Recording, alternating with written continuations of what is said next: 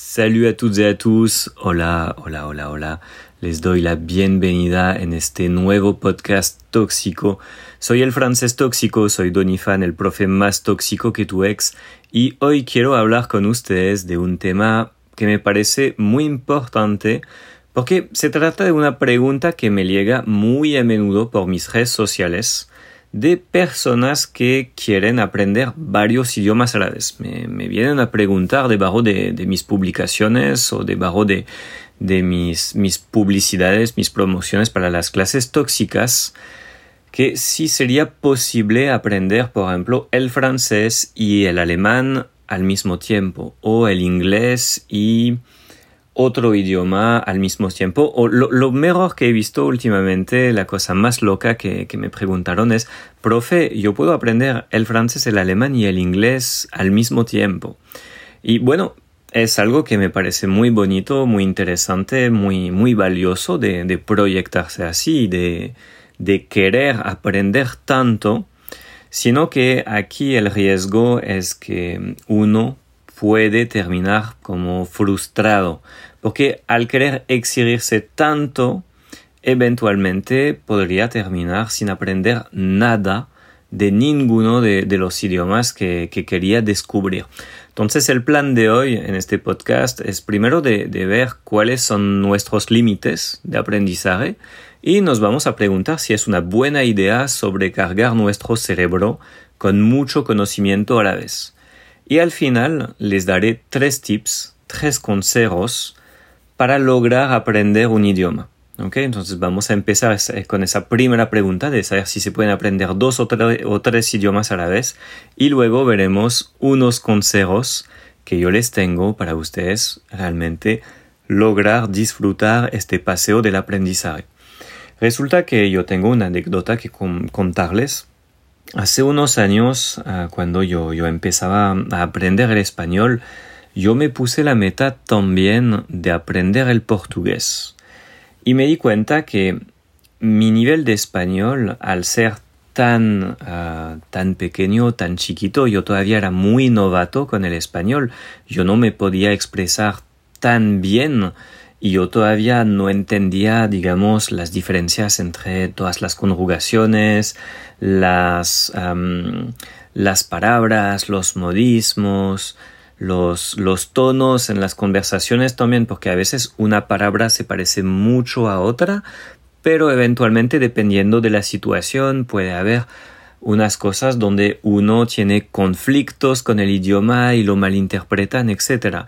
Y yo al tratar de aprender el español y el portugués al mismo tiempo, yo sentía que el portugués, que e, era el idioma en esa época que menos manejaba, mi, español era más fuerte, mi nivel de español, yo sentía que el portugués venía, ah, venía contaminando mi español. Era como si fuera como mm, algo que me, que me estancaba y me impedía progresar en español como, mm, como realmente quería pensar yo. Y, y, de ahí nace mi idea que es mucho más fácil aprender un idioma a la vez. Yo no digo que uno se tiene que conformar con uno solo, pero toca ir paso a paso. Y realmente les recomiendo primero aprender un idioma, dedicarle cuatro, cinco, seis meses hasta un año puede ser, para alcanzar un nivel, digamos, mínimo B1, que sería un nivel intermediario, para tener un conocimiento que sea suficiente para luego no molestarlos en su proceso de aprender otro idioma. Entonces, por ejemplo, empezar muy duro, darle muy fuerte al francés durante varios meses y luego empezar con el inglés sin abandonar el francés, pero sin que su cerebro se vaya, digamos, como quemando. Porque también toca saber, toca reconocer, toca entender que aprender un idioma es algo que realmente es muy fuerte para el, el cerebro. Es como empezar un deporte nuevo, es como matricularse en un, en un gimnasio y empezar a ir a levantar pesas todos los días. Llegan a casa con los músculos que, que duelen, que arden, y al día siguiente uno tiene calambres. Lo que pasa después de las primeras clases de francés o de inglés o de alemán o de italiano o de ruso, uno siente como un, un cansancio cerebral, un cansancio intelectual. Es lo mismo con el cuerpo a nivel físico. Si uno empieza a montar bicicleta y todos los días maneja 5 kilómetros, 10 kilómetros, 20 kilómetros, al inicio las piernas realmente arden, el trasero también, las nalgas a uno les duelen porque no tiene esa costumbre de la postura en la bicicleta. Y pasa exactamente lo mismo al momento de aprender nuevas competencias. Aprender una competencia es como preparar una maratón. Uno tiene que dedicarle tiempo todos los días y ser paciente.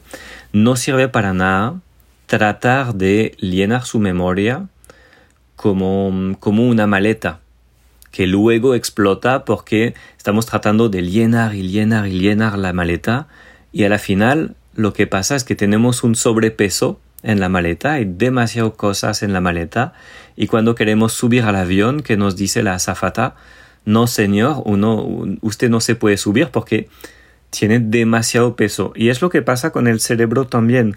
Toca saber que su cerebro en algún momento va a hacer elecciones, va a decidir qué es lo interesante y qué es lo que no sirve, qué es lo que vale la pena recordar y qué es lo que realmente podemos dejar caer en el olvido.